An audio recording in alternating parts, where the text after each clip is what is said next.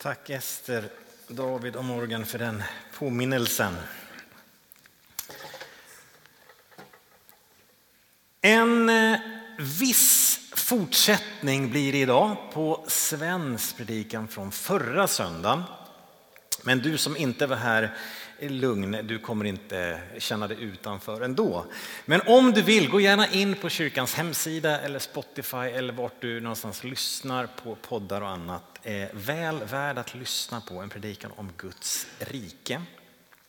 Och vi ska stanna vid en bibeltext idag egentligen bara från Korinthierbrevet som Sven också var inne och nuddade lite grann vid, som jag tror det kan hjälpa dig och mig att se och förstå hur Gud verkar i våra liv. Och jag tror att det kan bli till välsignelse för dig. Så vill du att Gud ska göra skillnad i ditt liv? Vill du att Guds ord ska göra skillnad i ditt liv? Ja, då ber vi en bön om det, att det ska ske. Herre, vi tackar dig för ditt ord, för din ande som verkar hand i hand. Vi ber dig Gud att de här texterna som vi tror inte bara är människans ord om dig utan ditt ord till oss. Herre, låt det få göra skillnad i våra liv idag. Herre, du känner våra liv, vår tro, vår situation. Det vi både gläds över och det vi kämpar med. Tala in Gud in i våra liv där vi behöver, som bara du kan. I Jesu namn vi ber. Amen. Amen. Vi ska läsa ett brev som är skrivet till församlingen i Korint. Och Korint, Paulus kommer dit på sin andra missionsresa. Han gör 3 missionsresor. Och om du vill kan du läsa det här sen i Apostläringarna 18 när Paulus kommer till Korint och församlingen grundas. I kapitel 17 läser vi om hur han är i Aten först och har sitt berömda tal på Areopagen.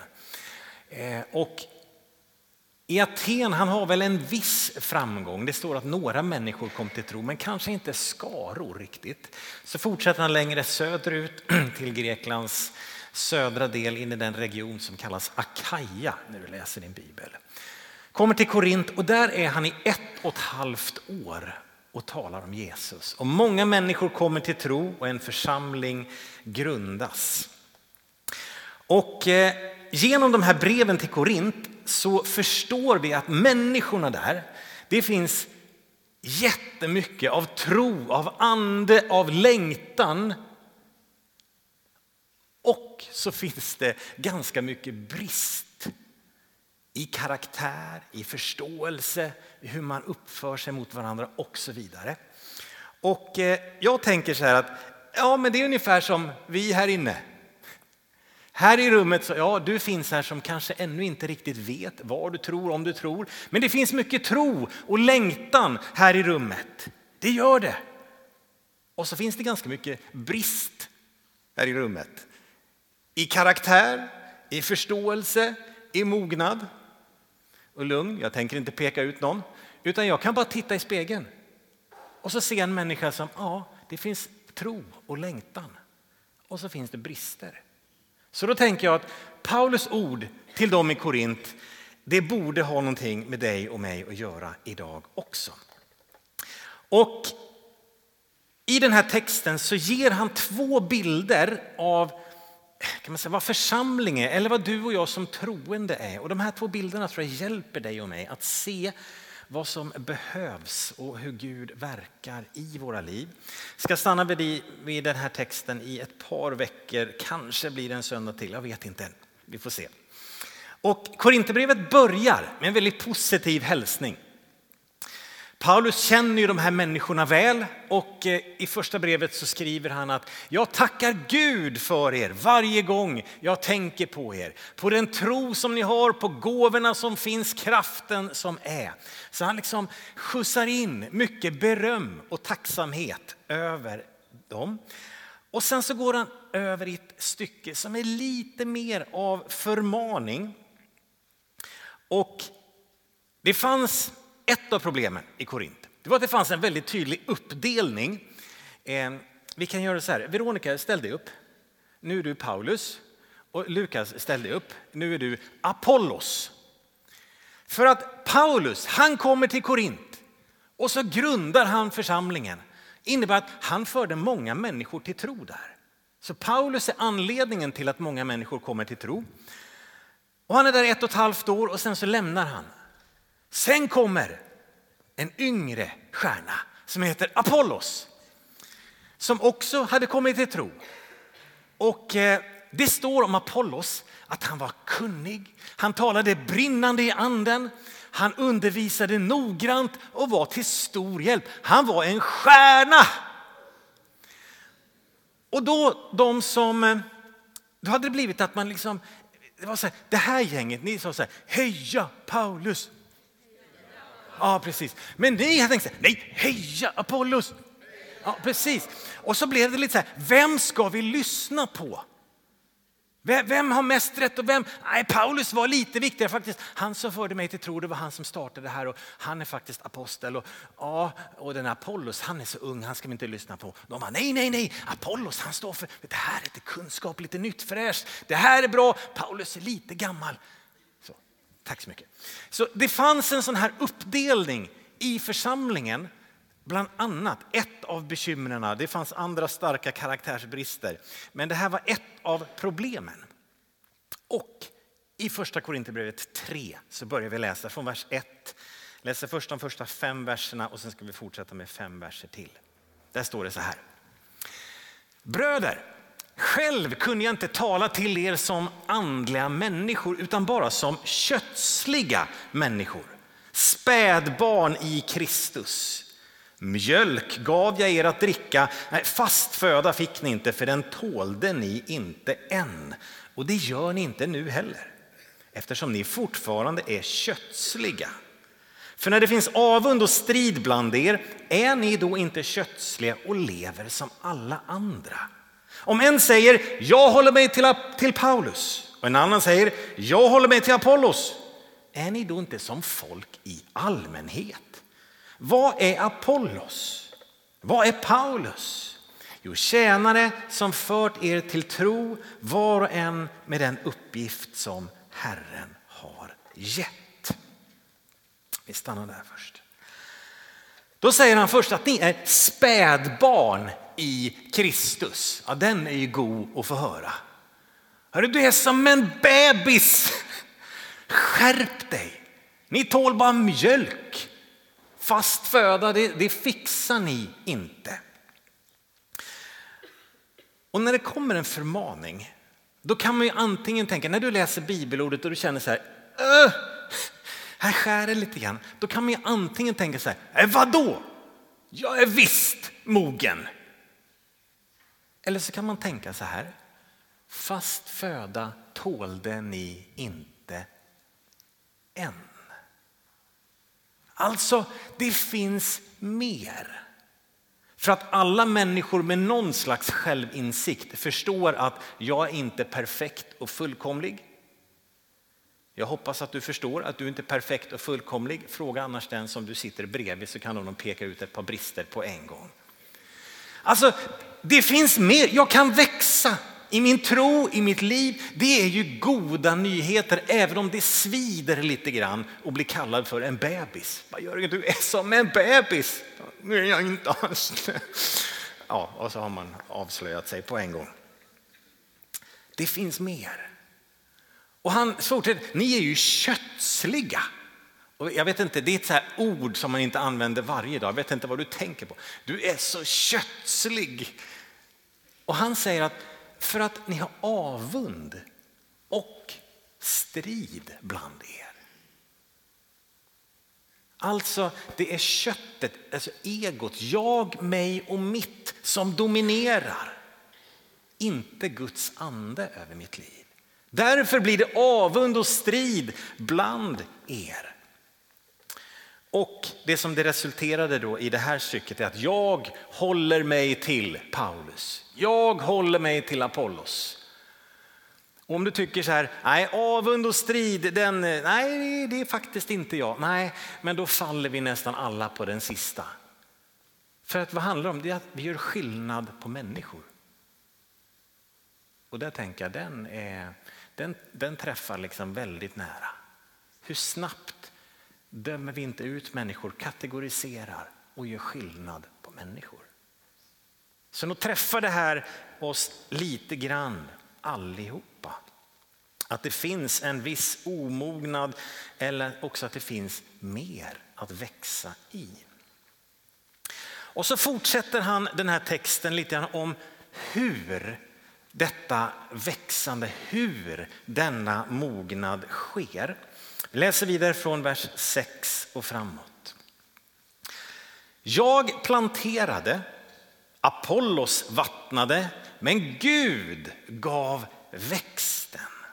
Varken den som planterar eller den som vattnar betyder något, utan bara Gud som ger växten. Den som planterar och den som vattnar är ett, och var och en ska få sin lön efter sitt arbete. Vi är Guds medarbetare och ni är Guds åker, Guds byggnad. Med den nåd som Gud har gett mig har jag som en kunnig byggmästare lagt grunden, och nu bygger en annan vidare på den, men var och en måste tänka på hur han bygger. Ingen kan lägga en annan grund än den som är lagd, Jesus Kristus. Här adresserar han då den här uppdelningen som fanns, som var ett uttryck för deras omognad eller deras kötslighet. Och han säger att men, både jag och Apollos, vi är ju bara tjänare. Och så finns de här två bilderna, de här två begreppen som säger så mycket över våra liv. Och här behöver vi kunna ha två tankar i huvudet samtidigt. Så att vi är Guds åker och vi är Guds byggnad. Två olika bilder som säger olika saker. Det talar om, och han säger att han talar om att Gud är den som ger växten. Och han talar om att det spelar roll hur vi bygger. Gud ger växten och vi bygger. Så de här två delarna tror jag är så viktiga att ha med sig i sin vandring i tro på Gud. Den här dubbelheten. Om vi börjar med den första bilden av Guds åker, om att Gud ger växten. Sven talade förra söndagen om Guds rike, och där finns det ett antal liknelser som talar om sådd och skörd. Att Guds rike liknas vid sådd, ett utsäde. Och i Markus 4 så står det att Guds rike är som när en man sår säd i jorden. Säden växer och skjuter i höjden, men han vet inte hur. Av sig själv ger jorden gröda. Av sig själv ger jorden gröda. När Paulus säger att vi är en Guds åker och att det är Gud som ger växten, så är han inne på det här lite mystiska, eller det här gudomliga, att Guds rike i oss ger växten. Det är Gud i oss, den inneboende kraften. Tänk ett litet äppelfrö, eller äppelkärna kanske det heter. Ja, vad heter det? Äppelkärna heter det, precis, ett kärnhus. I den lilla kärnan, där finns ju egentligen alla beståndsdelar som behövs för ett helt nytt träd och massa äpplen som i sin tur ger massa nya träd. Detta lilla, där finns växtkraften. En inneboende kraft. Guds rike, när det beskrivs som ett frö, så är det någonting av att det finns en inneboende kraft i det här. Någonting eget, någonting som är något. Guds närvaro. Och vi förstår ju när vi läser Bibeln att när du och jag säger vårt ja till Jesus, så är det inte bara så här att ja, vad bra, nu tyckte du som jag. Utan då händer någonting. Det sker en adressändring, kan man säga. För Guds ande flyttar in i dig. Varje människa som har sagt ett ja till Jesus, så flyttar Guds ande in i dig. Det händer någonting. Gud tar sin boning i dig. Så själva växtkraften, själva livet, det kommer inte ifrån dig. Det kommer inte ifrån mig, utan det är Gud i dig. När Paulus skriver till församlingen i Kolosse så utbrister han så här: Kristus i er, härlighetens hopp. Han säger inte förståelsen hos er är ert hopp. Kunskapen hos er är ert hopp. Eller församlingen hos bland er är ert, nej. Kristus i er är ert hopp. Där i ligger hoppet. Du och jag kan inte producera fram den tron. Du och jag kan inte producera fram det där fröet, utan det är Gud som lägger ner Guds rike i dig. Och jag tänker i församlingstanken, det som är kyrka, det är ju inte bara vi möts och så sjunger vi lite och så gör vi lite bra grejer ihop och lite mission, utan det är någonting mer. När vi möts så sker det någonting mer som vi inte kan ta oss, planera eller producera.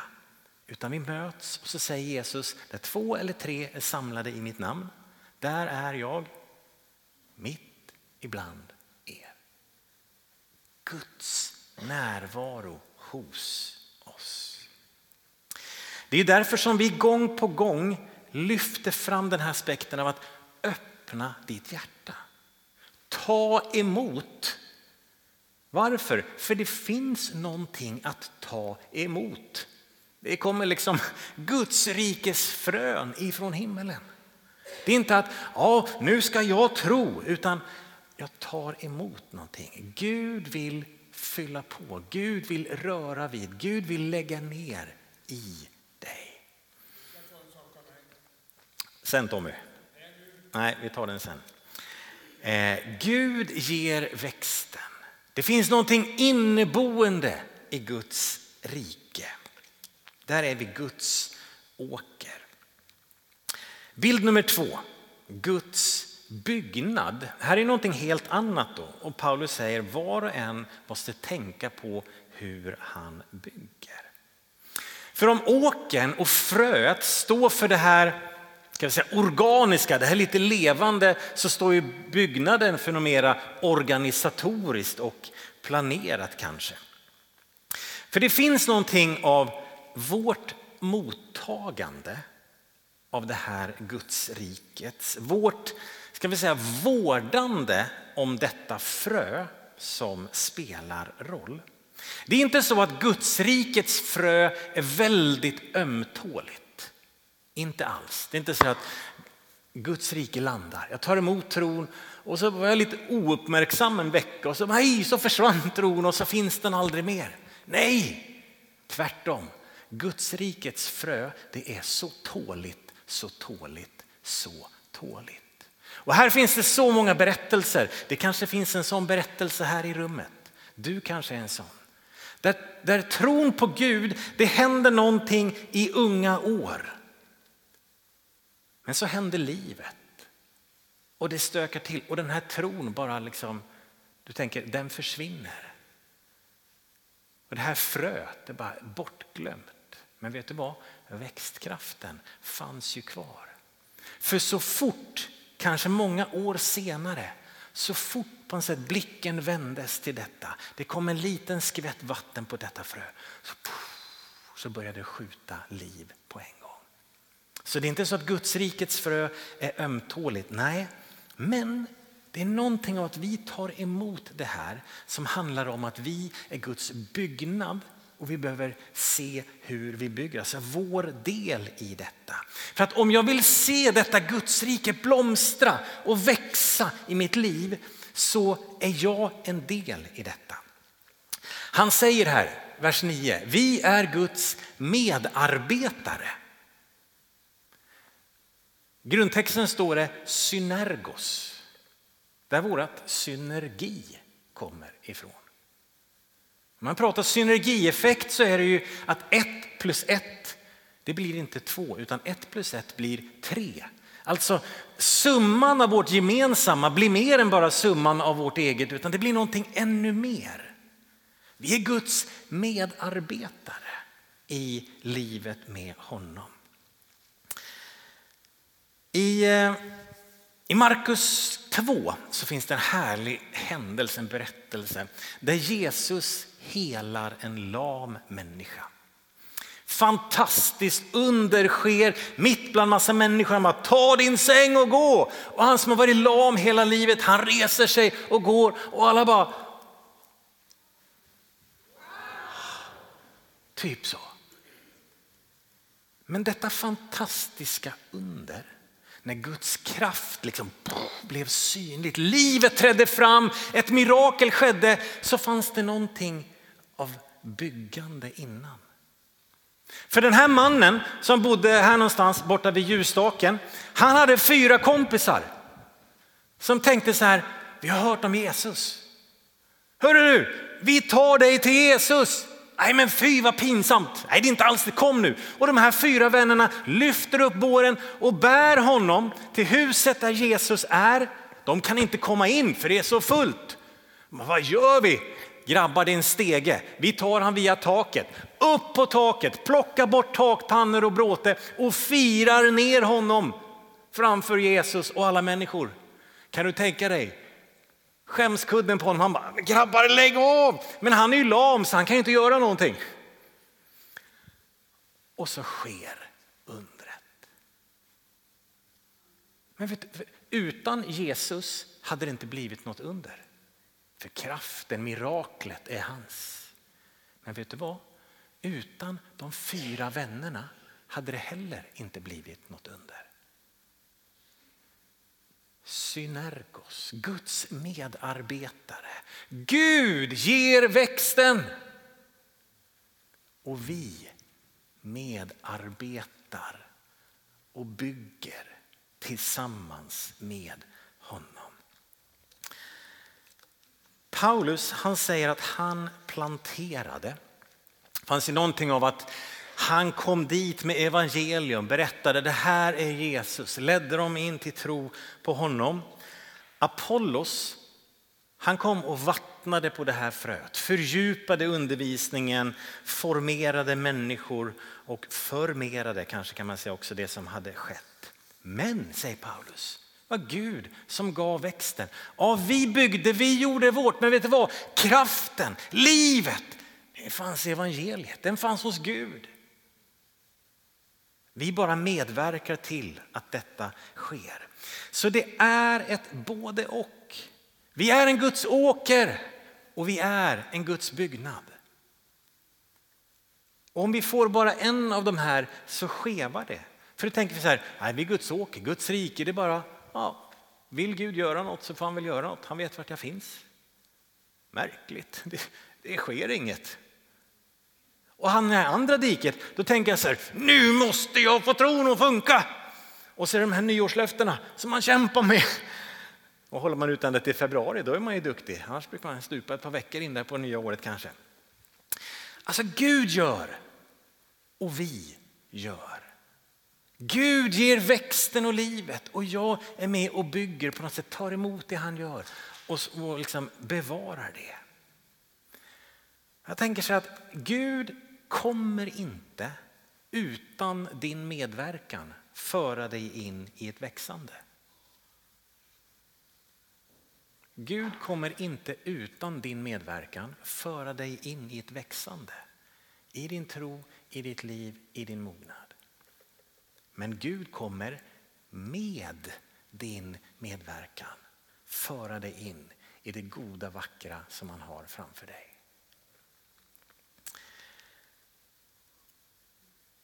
De här 4 männen och den lame mannen. Jag tänker ganska ofta ser vi det i Bibeln. Och jag tycker också erfarenheten i livet är det. Att den här handlingen i tro, den kommer först. De är ju här borta. Och funderar, kan det vara så att Jesus kan göra någonting? Ja, vet du, jag tror det. Jag hörde om honom som hade blivit helad. Jag såg honom där. Okej, vi går dit. Vi tror på att han kan göra någonting. Så handlingen kom först. Och när Jesus ser, de tror att det finns kraft här. Och vet du vad? De har rätt och kraften blir synlig. Tänker det kanske inte är så att du rätt vad det är bara fylls av massa kraft för känslan. Wow! Det är lite så här Karl Alfred, käka lite spenat och så bara händer någonting. Och så nu ska jag vara med och tjäna. För jag har sånt överskott av energi och kraft. Det är inte så ofta det händer, åtminstone inte i mitt liv. Utan vad då? När jag går in i tjänst och gör, då fyller Gud på med kraften som behövs. Jag tror inte att du kommer vakna upp en dag, en morgon, eller uppleva en gudstjänst här hur du bara, vad generös jag känner mig helt plötsligt. Kan vi inte ta en extra kollekt idag? Det tror inte jag att du kommer känna. Men när du väljer att i tro och förståelse och överlåtelse ge av ditt tionde in i församlingens liv och kanske mer utöver. Ge generöst, jag väljer.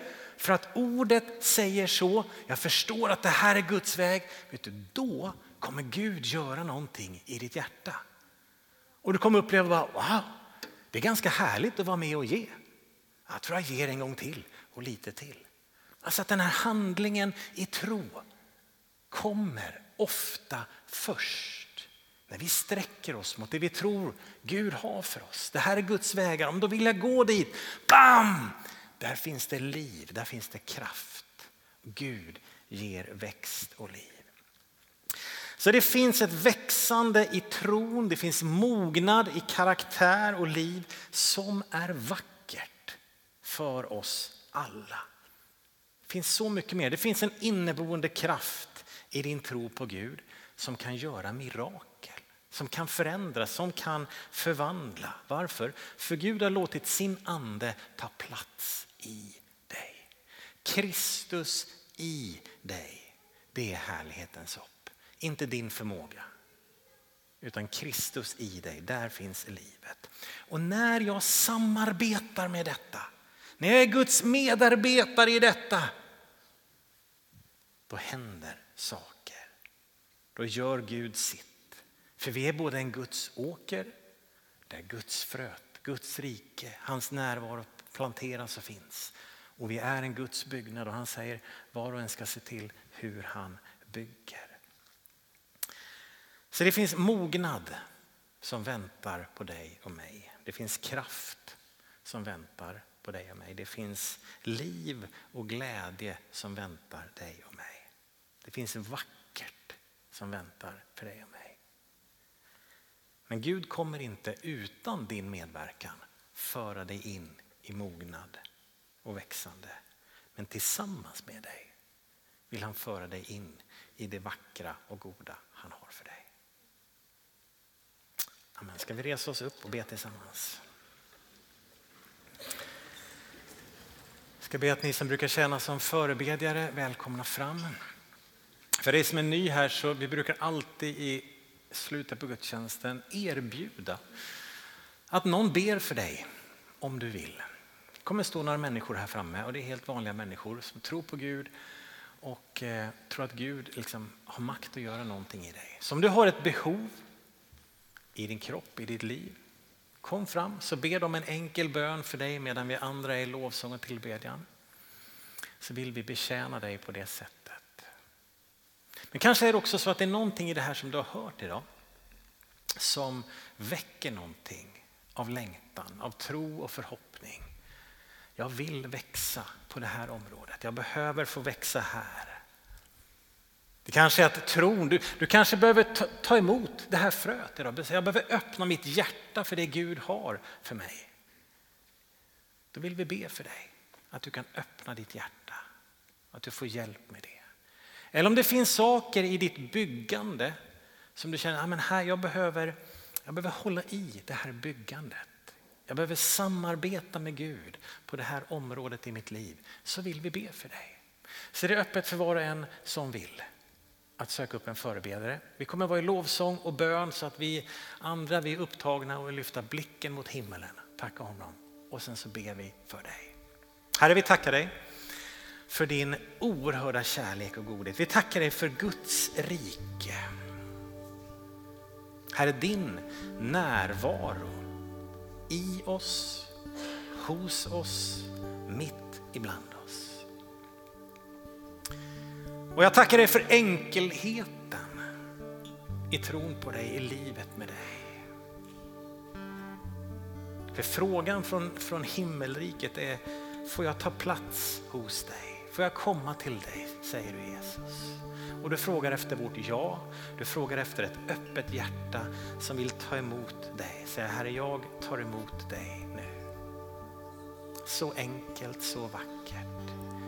Du gör ingen skillnad på människor. Du gör ingen skillnad på våra liv. Utan när vi säger Jesus, jag tar emot dig. Så tar du Herre plats i varje öppet hjärta. Tack att du gör det just nu. Du tar plats i varje öppet hjärta. Tack att du tar plats i hjärtan just nu. Och du som tänker att men jag kan så lite, det spelar ingen roll. Du som tänker att mitt liv ser ut så här, det spelar ingen roll. Öppna ditt hjärta. Tack Herre att du tar plats i hjärtan just nu över hela lokalen.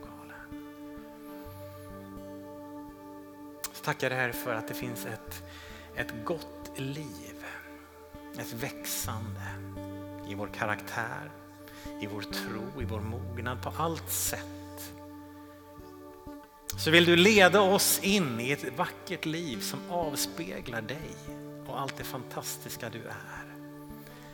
Och Herre, du frågar efter vårt samarbete. Vi vill vara dina medarbetare i detta, så hjälp oss Gud. Att gå i tro, att sträcka oss mot det som du har för oss. Att tro på att det du har för oss, det är någonting gott. Vi vill söka det, vi vill gå den vägen. Herre, du vet där vi stapplar och faller. Du vet områden i våra liv som vi har svårt att få ordning på. Herre, vi vill än en gång bara sträcka oss mot det. Och sen så ber vi här, du i din kraft, gör det som inte vi kan. Herre, du förvandlar våra hjärtan. Du förvandlar vårt sinne, vår längtan. Tack Herre att du bor i oss. Och att du inte har utlämnat oss åt våra egna ansträngningar. Utan du säger att när vi kommer till dig, då ger du av din kraft till förvandling. Tack Gud för vad du gör i våra liv. Halleluja. Halleluja.